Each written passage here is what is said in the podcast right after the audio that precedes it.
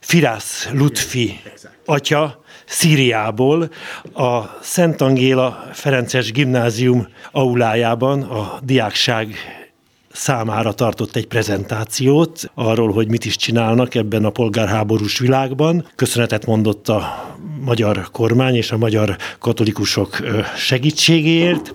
És most arról szeretném őt kérdezni, hogy hogyan lett ő Ferences. Keresztény családban született, vagy, vagy konvertita, tehát önmagát mutassa be a magyar hallgatóknak egy kicsit.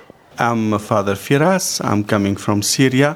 I was born in a beautiful city called Hama in the center of city between Damascus and Aleppo. Firász atya vagyok eh, Szíriából, és eh, Damaszkusz és eh, Aleppo között egy csodálatos városba, Hamában nőttem fel. Keresztényként? Yes, I was in the oh, I was born in a Christian family igen, gyermekként is már keresztényként nőttem föl, és jártam hittanra, és én is tanítottam hittant, katekéta voltam. Ferencessel mikor találkozott először? Mit köszönhet a Ferenceseknek? Miért lett Ferences?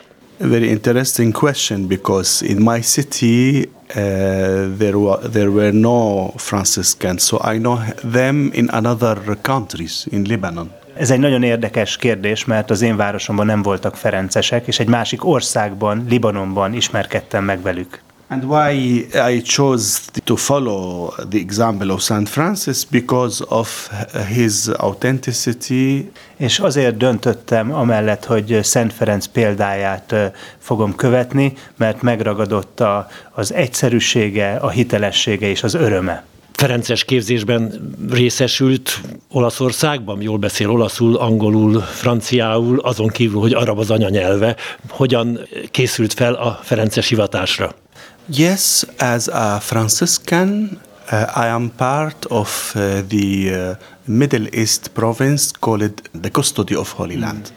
Ferencesként én a, a közel-keleti Ferences tartománynak, a kusztódiának, a szentföldi kusztódiának vagyok a tagja és itt a kusztódiában, ebben a tartományban a közös nyelv az olasz. Nagyon sok helyről, nemzetiségből, nyelvből érkeznek oda szerzetesek, de a közös nyelv, ahogy kommunikálunk, az az, az olasz. So I have been several times in Italy. Last time was when I qualified as a biblical theology specialization és nagyon sokszor jártam Olaszországba, legutoljára akkor, amikor a biblikus teológiai végzettségemet szereztem. Említette, hogy az a város, ahol ön fölnőtt, ott a ferencesek nem voltak jelen. Ott kiképviselte az egyházat? Világi papok? Egyházmegyés papok? In Middle East we have this variety of uh, confession igen, nagyon sokféle felekezett hitvallás van egyébként Szíriában, de a katolikusságot nem a, a latin rítus, hanem az a szír rítus az, ami képviseli, és a Jézusnak a csodálatos nyelvén, az arámi nyelven is vannak istentiszteletek. Misi. I have met many kind priests, many holy priests, but uh, my favorite is a Franciscan spirituality. és nagyon sokféle pappal, papokkal találkoztam, de az én kedvenc, leginkább hozzám közálló lelkiség az a ferencesség. Because of sense of universality, az egyetemességük miatt. The message of Saint Francis is really very actual. Szent Ferencnek az üzenete a napjainknak is szól.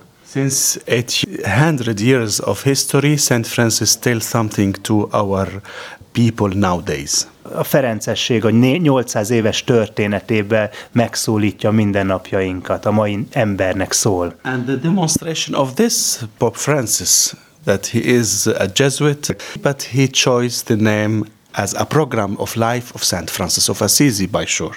És erre nagyon szép példa Ferenc pápa, aki egy jezsuita pap, püspök, kardinális és az egész katolikus egyháznak a feje, és az életprogramjaként Ferenc nevet választotta pápa. Assisi Szent Ferenc. Assisi Szent Ferenc után. Tehát ő a védőszentje. Szíriában a Ferences jelenlét hogy néz ki? Hányan vannak, hány közösségben? Yes, the presence of Syrian of uh, Franciscan uh, uh, religious life in Syria since the time of Saint Francis, 800 years old. A Ferences jelenlét Szíriában 800 éves Szent Ferenc korához vezethető vissza, és maga a, a damaszkuszi szentély is folyamatosan Ferences felügyelet alatt volt. Damaszkuszban öt Ferences van, de Szíriában összességében 15. Damascus is the capital of Syria, but we are present in uh, Aleppo city, in Latakia, in the uh, Mediterranean Sea, and in uh, Idlib periphery of Syria.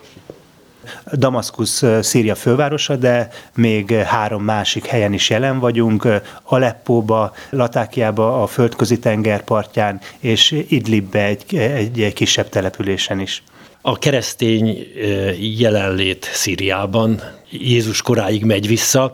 Az első püspöküket és, és Szent Pált, akit Szíriától kaptunk, mit köszönhetünk Szíriának?